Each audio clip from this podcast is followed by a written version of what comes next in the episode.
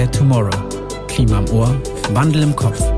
Ein Podcast der Verbraucherzentrale NRW. Willkommen zurück. Wusstet ihr, dass Windenergie in Deutschland 25 Prozent der gesamten Stromversorgung im Jahr 2022 ausgemacht hat? Und da steckt noch einiges an Potenzial drin. Doch Vorbehalte in der Bevölkerung und Gesetze, die wenig Spielraum lassen, erschweren den Ausbau der Windanlageninfrastruktur. Auch die EU hat das erkannt und vor wenigen Monaten eine Notfallverordnung beschlossen, die den Ausbau von Windenergie beschleunigen soll. Nicht nur deswegen denken viele EigentümerInnen darüber nach, was dann im privaten Bereich möglich ist. Auch die hohen Strompreise der letzten Jahre machen eigenproduzierten Strom natürlich immer attraktiver. Aber was können kleine Windanlagen und Turbinen für zu Hause? Und was nicht? Das klären wir heute ein letztes Mal für euch, bevor wir in eine Staffelpause gehen um uns neu aufzustellen. Aber dazu mehr am Schluss. Erstmal hat Jana ein paar Infos vorab für euch, bevor wir uns im Interview den Detailfragen widmen. Energieautarkie ist angesichts der steigenden Strompreise immer attraktiver und wer nicht gerade in einer sonnendurchfluteten Umgebung lebt, denkt immer häufiger über Alternativen zur Solarenergie nach. Und da kommt die Windkraft ins Spiel. Windkraft leistet einen wichtigen Beitrag zur Stromversorgung. Dabei handelt es sich allerdings durchweg um sehr große Anlagen. Es gibt aber auch sogenannte Mini-Windkraftwerke für den Endverbraucher. Das sind einzelne, kleinere Windräder, die entweder auf dem Hausdach oder im Garten installiert werden können. Dabei lässt der Wind einen Rotor drehen und ein Generator erzeugt aus der Bewegungsenergie Strom, der dann im eigenen Zuhause genutzt werden kann. Das könnt ihr euch so vorstellen wie bei Steckersolar oder Balkonmodulen. Das A und O bei der Effektivität einer Windkraftanlage ist allerdings ihr Standort. Die privaten Kleinwindkraftwerke sind viel standortkritischer als Solaranlagen. Bebaute Gebiete sind ungünstig, weil umstehende Gebäude ebenso wie Bäume den Wind ausbremsen. Auch die Lage, Tal, Hügel oder Küste ist entscheidend. Nachdem jetzt also die grundlegenden Unterschiede zwischen der allgemein bekannten Windenergie und dem kleinen Teil davon, von dem wir heute reden wollen, klarer sind, starten wir auch gleich ins Expertengespräch. Heute ist mit mir im Interview Stefan Hoffmann. Er ist unser Fachreferent für Prosuming und beschäftigt sich bei uns hauptverantwortlich mit dem Thema Windkraft. Hallo Stefan. Schönen guten Tag. Vielen Dank für die Einladung. Unsere Folge steht ja ganz unter der großen Frage, lohnt sich das denn überhaupt? Und das wollen wir also im Verlauf aufklären. Damit wir nicht um den heißen Brei herumreden, was sagst du bzw. die Verbraucherzentrale dazu? Lohnt sich private Windkraft? Aktuell leider noch nicht, um das gleich zu Anfang so deutlich zu sagen und keine falschen Erwartungen zu wecken. Kleinwindkraft ist äh, eine etablierte Technologie, allerdings äh, in der Regel in Inselanlagen, dort wo kein Stromnetz existiert, auf Booten oder in Berghütten, dort wo man keine andere Möglichkeit hat. Da ähm, tun Windkraftanlagen schon lange ihren Dienst und auch zuverlässig. Aber diese ausgereifte Technik hat ihren Preis und lohnt sich aktuell wirtschaftlich im privaten Bereich in aller Regel noch nicht. Da bei uns und generell die Nachfrage an dem Thema aber ja so hoch ist, möchten wir euch, gerade weil wir es nicht guten Gewissens empfehlen können, die Hintergründe erklären. Aber fangen wir vorne an. Was genau habe ich mir denn unter den sogenannten Kleinwindanlagen vorzustellen? Ich habe mir versucht, einen Überblick zu verschaffen, aber Modelle und auch Preise gehen da ja wirklich weit auseinander. Ja, das ist richtig. Da ist es schwer, einen Überblick zu bekommen. Aktuell gibt es weltweit ungefähr 300 Hersteller von kleinen Windenergieanlagen mit rund 1000 Modellen. Um da so ein bisschen Struktur reinzubringen, kann man schon mal unterscheiden zwischen mittelgroßen kleinen Windanlagen, die sind größer als 10 Kilowatt. Die sogenannten Mini-Anlagen, die sind im Bereich 1,5 bis 10 Kilowatt und dann die Mikroanlagen, die sind bis zu 1,5 Kilowatt, also 1500 Watt. Und diese Mikroanlagen sind eigentlich auch die einzigen, die man für die Nutzung zu Hause in Erwägung ziehen kann. Ich kann mir vorstellen, dass es in Deutschland allerdings erstmal einer Genehmigung bedarf, wenn man so etwas zum Beispiel auf dem Dach oder auf dem Mast installieren möchte. Das ist richtig, auch im Kleinwindbereich braucht man in der Regel eine Genehmigung. Das unterscheidet sich ähm, von Bundesland zu Bundesland. Eine grobe Schwelle liegt bei der Höhe von 10 Metern. Es gibt Ausnahmefälle, Da kann man eine Windenergieanlage, die eine Höhe von 10 Metern nicht überschreitet, auch äh, ohne Genehmigung bauen. Das ist aber sehr selten. Trotzdem selbst wenn man das für sich recherchiert hat, sollte man kommunizieren mit seiner Kommune, aber auch mit den Nachbarn, um da von vornherein gleich äh, für Unterstützung zu werben. Wichtig ist unabhängig von der Genehmigung die technische Anleitung Lärm, die TA Lärm, die regelt, wie viel Lärm ähm, beim Nachbarn ankommen darf. Und äh, das ähm, ist in vielen Fällen gerade im Siedlungsbereich neben der Wirtschaftlichkeit auch nochmal ein Ausschlusskriterium. Ähm, bezogen auf die Genehmigung jetzt nochmal, beziehungsweise auf die Möglichkeit der Installation, heißt es, dass man die Anlagen auch nicht eigenständig anbringen kann, sondern nur vom Installateur, weil bei Steckersolar würde das ja theoretisch funktionieren, dass man das komplett eigenständig macht.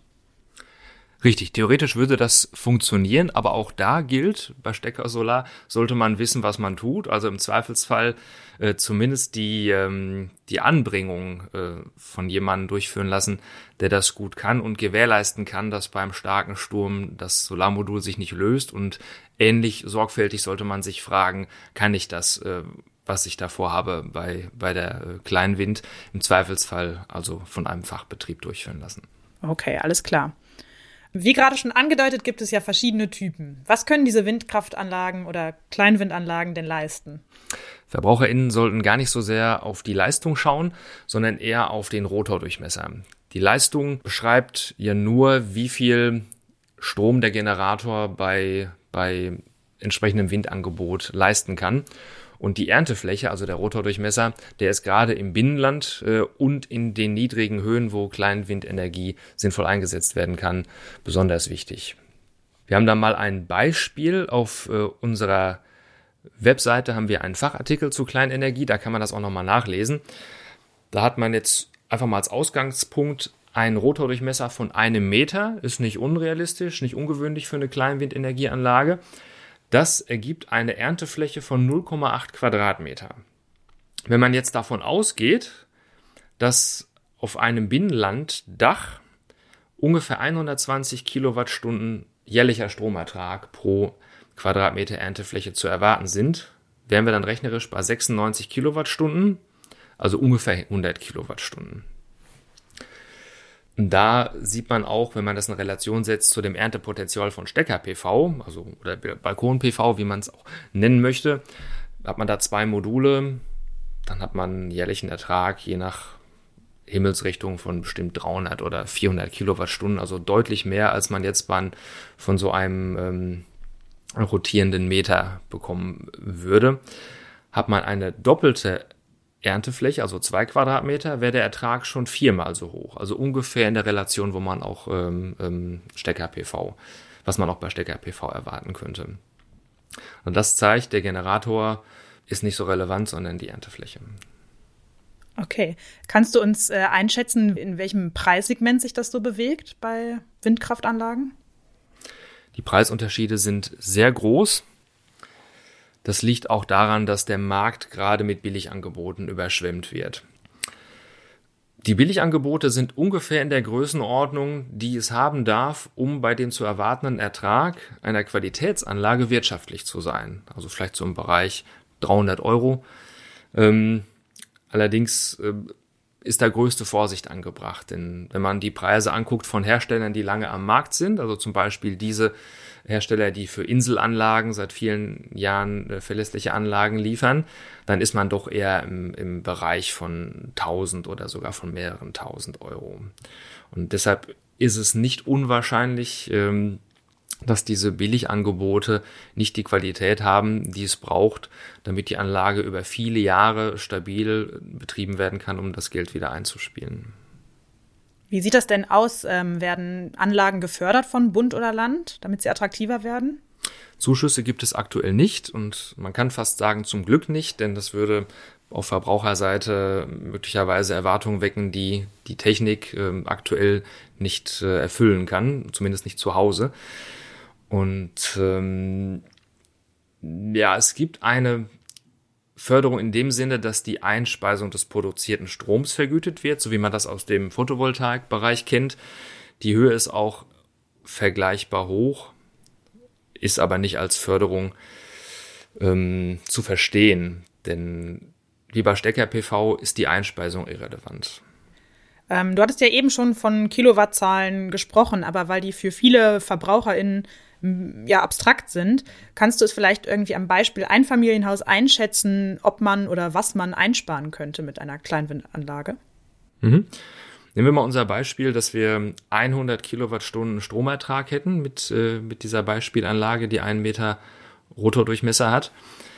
Dann wäre das eine Ersparnis bei aktuellen Strompreisen. Nehmen wir mal ruhig die Strompreisbremse, die liegt ja bei 40 Cent pro Kilowattstunde. Dann würde der Ertrag dieser Anlage 40 Euro im Jahr ausmachen. Und jetzt kann man sich ausrechnen, wie viele Jahre diese Anlage laufen müsste, um die Anschaffungskosten wieder einzuspielen. Hätte man die Möglichkeit, mehrere aufzustellen oder eine mit einem größeren Rotordurchmesser, dann wären wir ja bei, bei 400 Kilowattstunden, also im Bereich von Stecker-PV. Dann ähm, wären wir bei 120 Euro.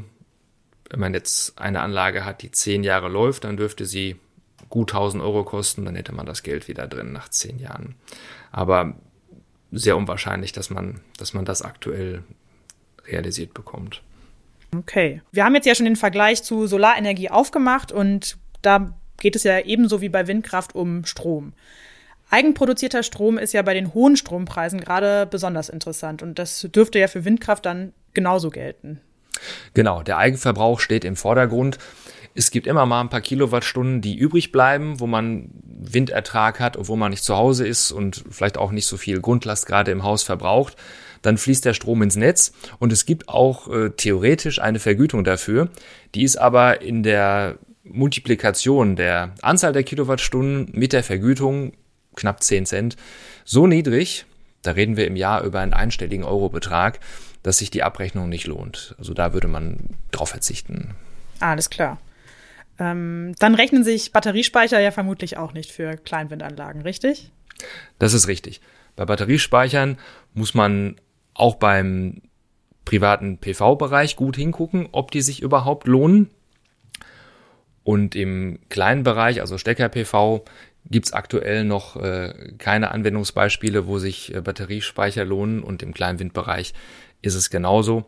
Hat man schon eine PV-Anlage mit Batteriespeicher und kann die Kleinwind sinnvoll einbinden, dann ist das natürlich prima, weil der Speicher dann eine Doppelnutzung erfährt.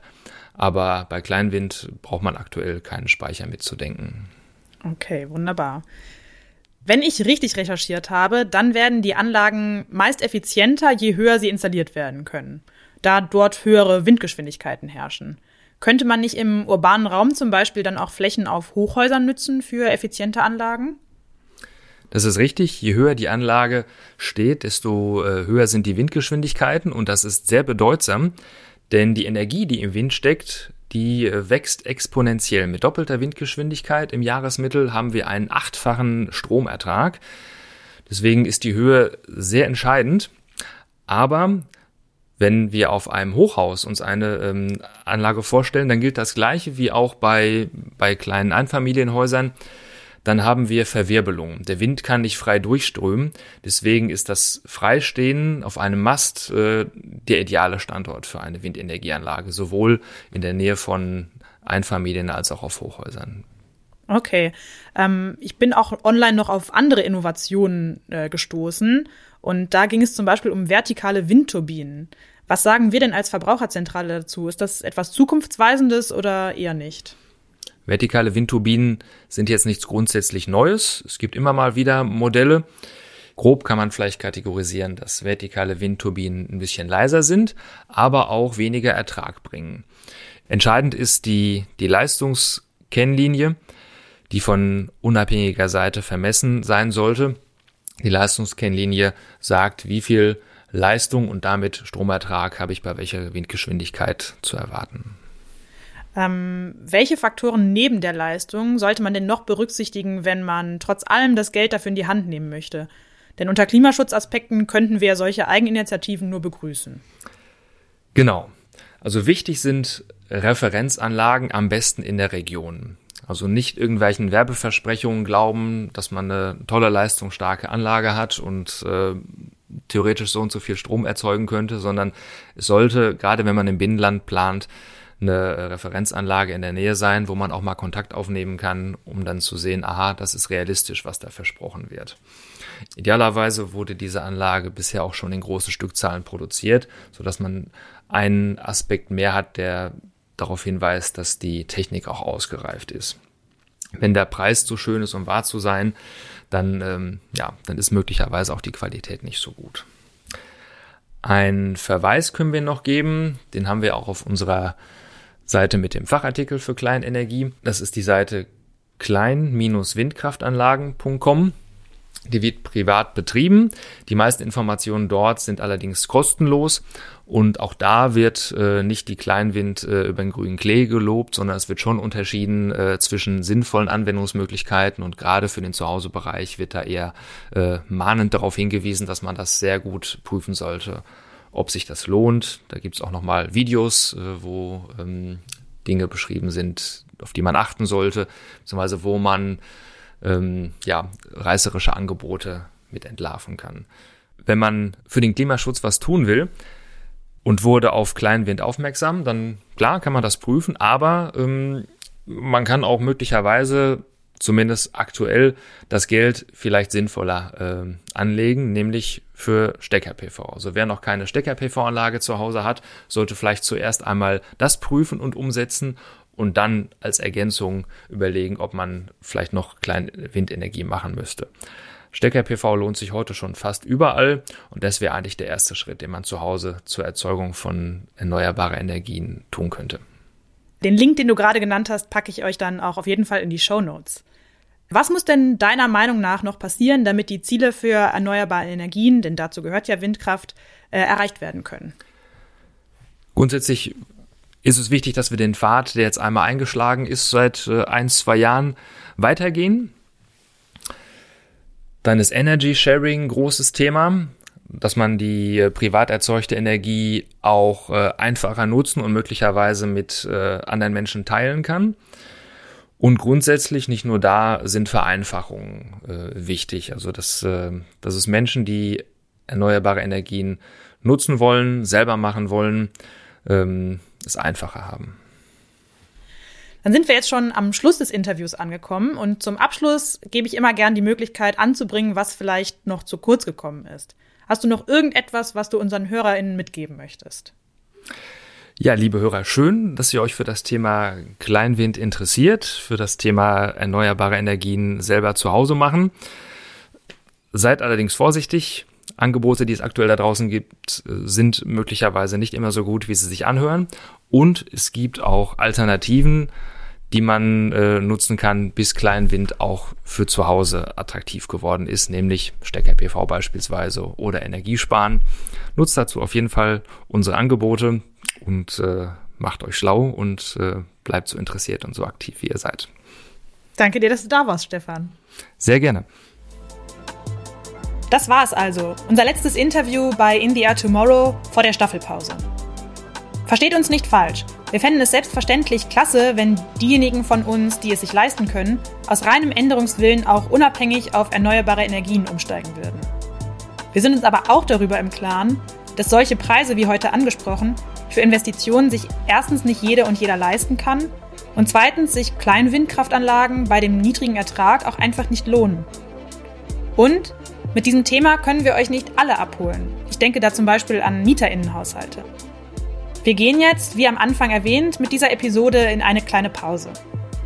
Die Zeit möchten wir nutzen, um uns neu aufzustellen, neue Inhalte und Formate für euch zu planen und auszuprobieren und dann mit frischem Wind wieder einzusteigen. Schön, dass ihr wieder dabei wart. Ciao. In the Air Tomorrow. Ein Podcast der Verbraucherzentrale NRW.